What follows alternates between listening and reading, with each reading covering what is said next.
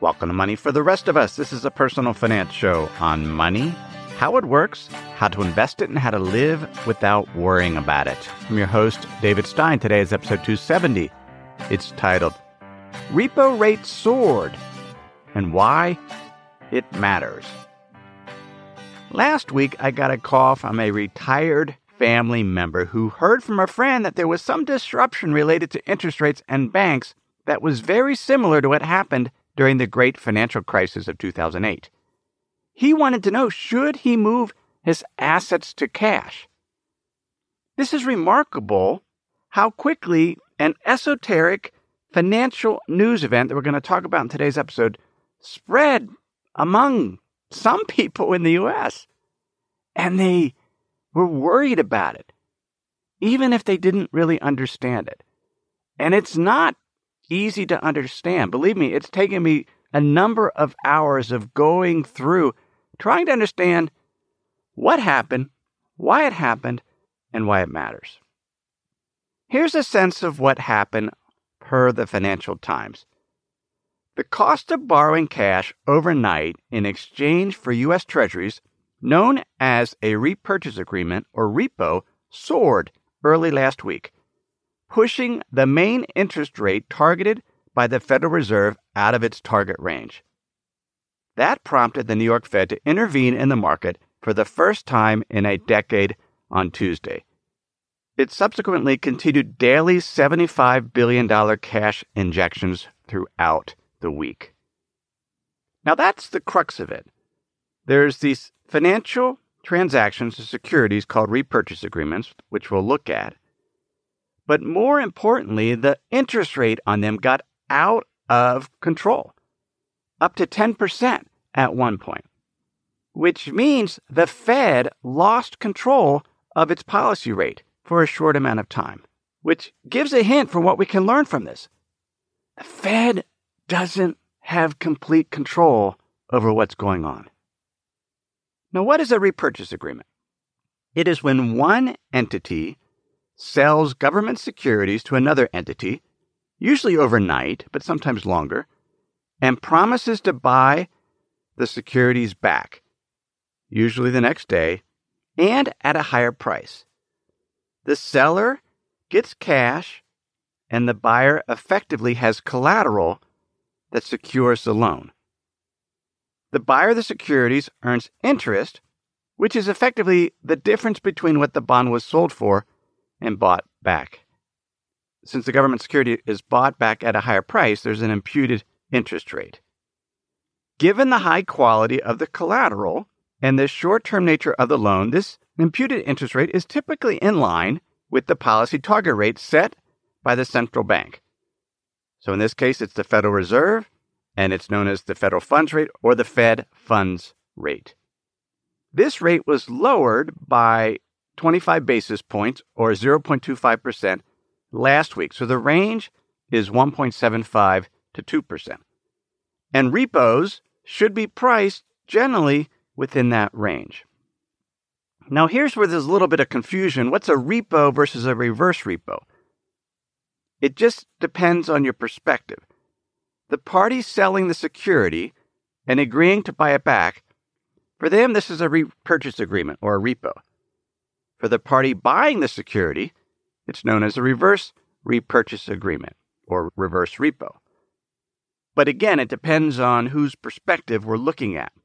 Here's how the New York Federal Reserve puts it In a repo transaction, the desk, in this case the New York Fed, purchases Treasury, agency debt, or agency mortgage backed securities from a counterparty subject to an agreement to resell the securities at a later date. It is economically similar to a loan collateralized by securities, having a value higher than the loan to protect the desk against market and credit risk. So the value of securities is always greater, usually about 102% the value of the loan, just in case the security changes in price.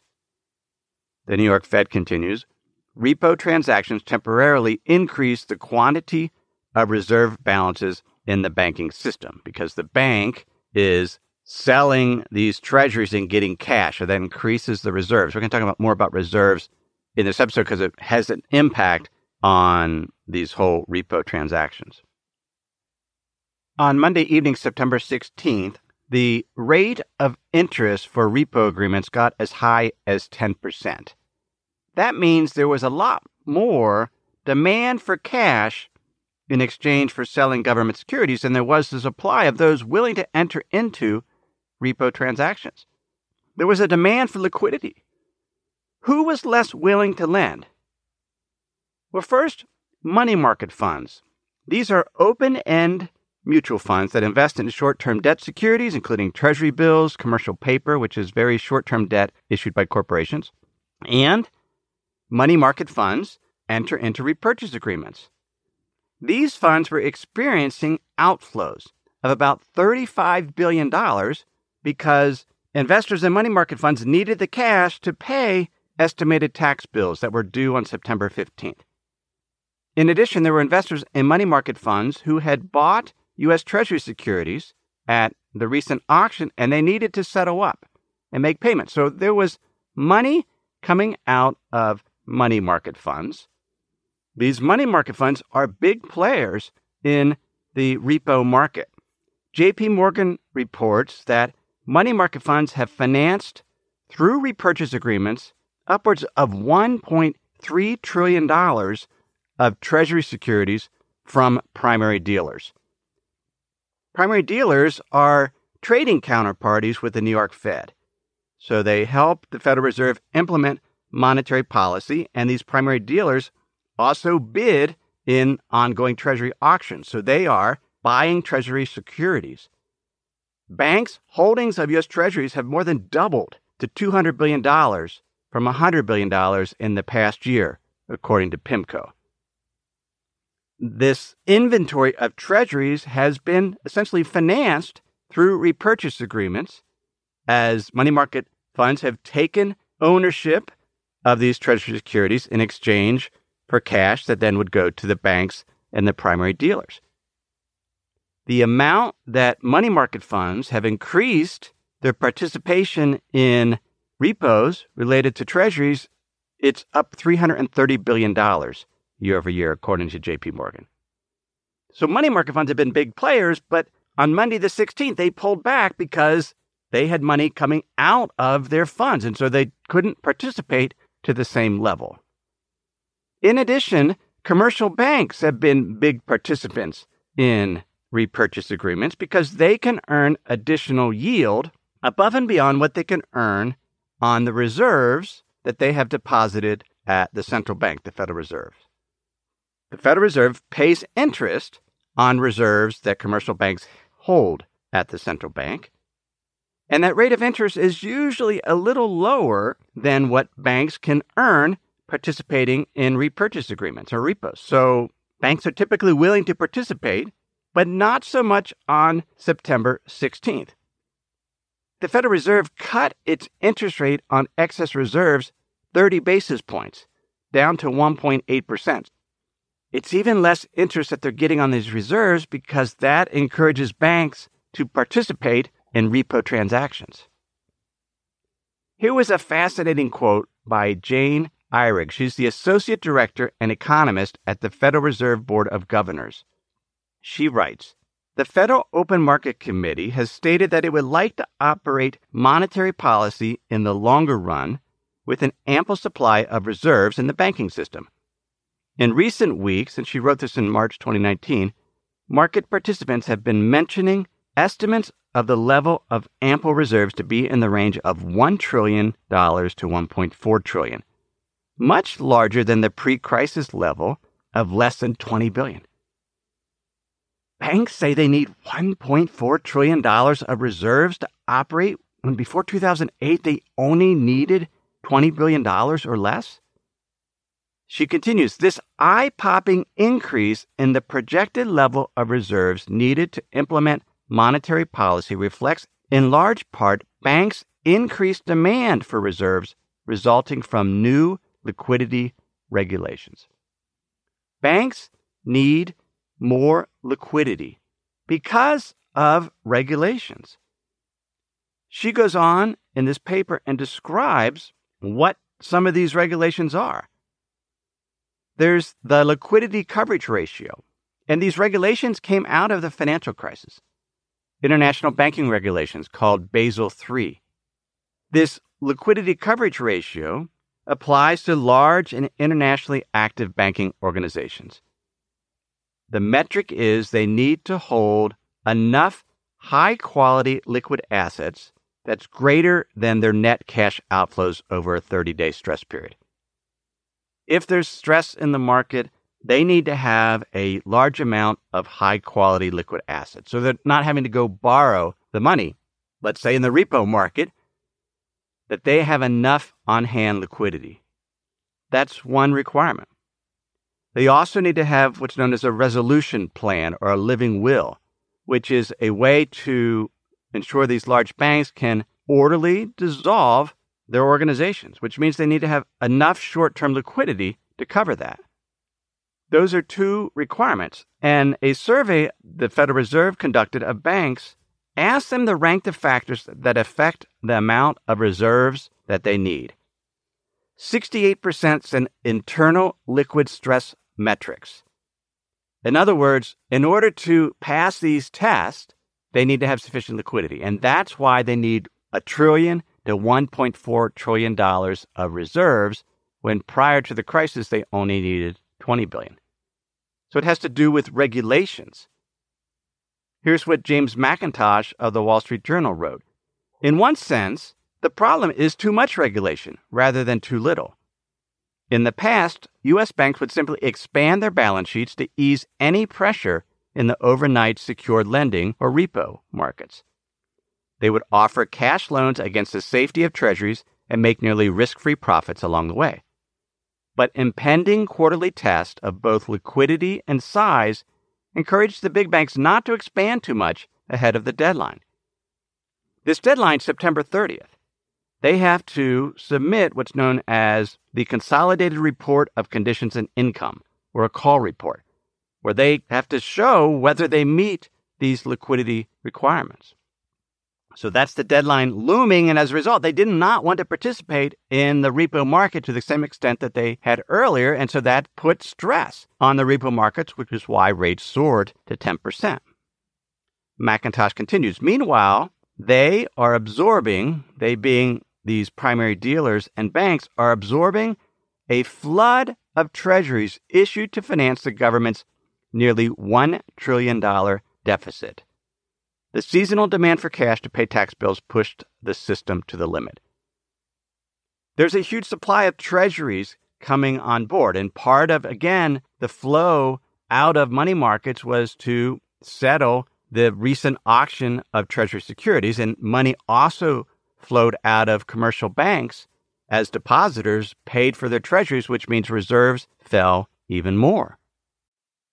Before we look at why reserves held by banks have fallen to essentially their floor that's causing stress in the repo market, let me pause and share some words from this week's sponsors. What do companies like Ring, Hint, and Tecovas all have in common? They all use NetSuite to accelerate their growth. Successful companies know that in order to grow faster, you must have the right tools. Whether you're doing a million 10 million, or hundreds of millions in revenue, NetSuite by Oracle gives you the tools you need to accelerate your growth. With NetSuite, you get a full picture of your business finance, inventory, HR, customers, and more. It's everything you need to grow all in one place, right from your phone or computer. NetSuite will give you the visibility and control you need to make the right decisions and grow with confidence. That's why NetSuite customers grow faster than the S&P 500. NetSuite is the world's number 1 cloud business system, trusted by more than 19,000 companies. It's the last system you'll ever need. Schedule your free product tour right now and receive your free guide, 7 key strategies to grow your profits at netsuite.com/david. That's netsuite.com slash David, netsuite.com slash David. Market participants have estimated the amount of reserves needed in the banking system or deposits held by banks at the Federal Reserve should be in the 1 trillion to 1.4 trillion dollar range. That's where we're at. 1.4 trillion dollars of reserves. That's down from a high of 2.7 trillion dollars. These reserves, the vast majority were created as part of the Federal Reserve's quantitative easing program, also known as large scale asset purchases.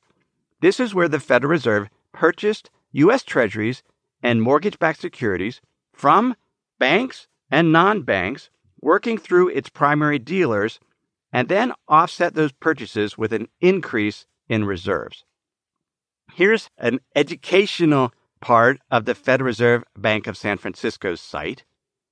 When the Fed makes loans or buy assets, it creates both an asset on its balance sheet, so the loans or the securities, the Treasury bonds, and a deposit liability, the reserves. For example, since June 2007, the combined magnitude of Fed direct lending programs and asset purchases it got as high as 2.7 trillion. When the Fed made the loans and paid for the assets it purchased, it credited banks' reserve accounts, which created a Fed liability. There's a white paper by the Federal Reserve that goes even into more detail very detailed accounting of how this works. It's titled How Does the Fed Adjust Its Security Holdings and Who is Affected? The paper says when the Federal Reserve purchases a Treasury security, it goes to the open market and purchases security from a primary dealer who may have obtained it from a bank or a non bank entity that had been holding the security. If it's a non bank entity, they continue, these steps leave the size of the non bank's balance sheet unchanged. It received cash for Treasury securities. This is a point I've mentioned numerous times regarding quantitative easing that it was an asset swap, that the Federal Reserve's quantitative easing program didn't put additional purchasing power into the economy. In other words, it wasn't a helicopter drop where everybody had all this free money that they could go out and spend. It was entities that had an asset, a treasury bond, and they sold it and they got cash, which they could go spend, but it would have been no different from their perspective had they just sold it to anyone. But from the Federal Reserve's perspective, it bought a treasury bond, it took it out of circulation, it added it to its balance sheet, and they offset that asset with a liability which shows up as a reserve in the commercial banking system. The paper continues As a bank is the intermediary for the transaction, it receives payment from the Federal Reserve in its reserve account. So this is the bank's asset. The Federal Reserve bought the security, it paid for it. The money went to the non bank entity, if that was the one who sold the security through the primary dealer.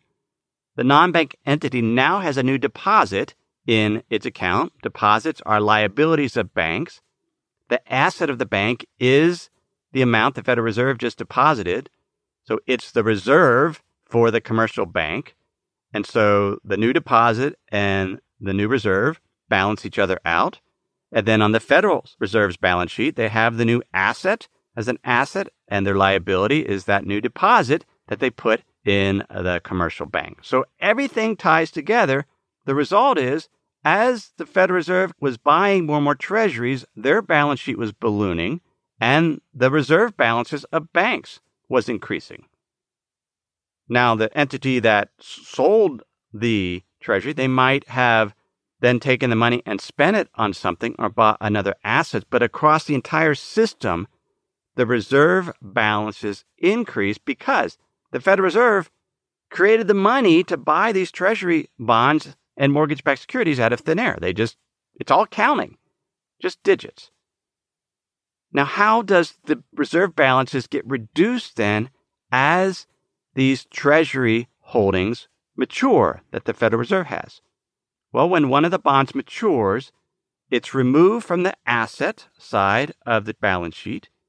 And the U.S. Treasury also has an account at the central bank, and its account is reduced by the amount of the Treasury bond, just as if the Treasury paid money to the Federal Reserve as that Treasury bond matured. Now, no cash changes hands, it's just simple accounting.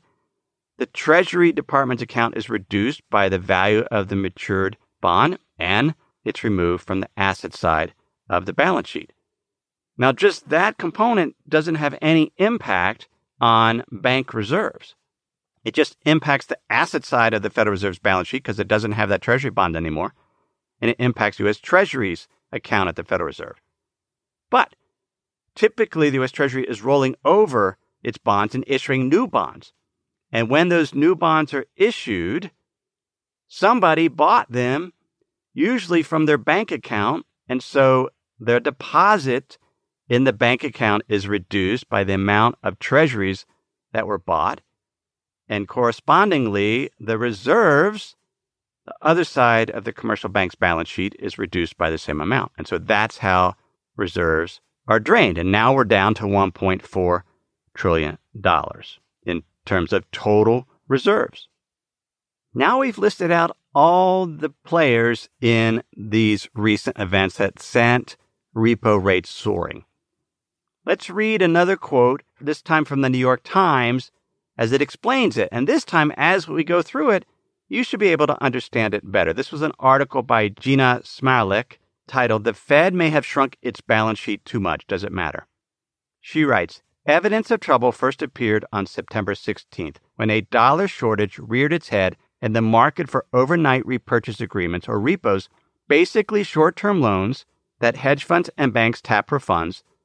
The cash crunch occurred as corporate taxes came due and government bond issuance sopped up liquid cash. In other words, money flowing out of bank deposits and money market funds to pay taxes and settle these treasury securities.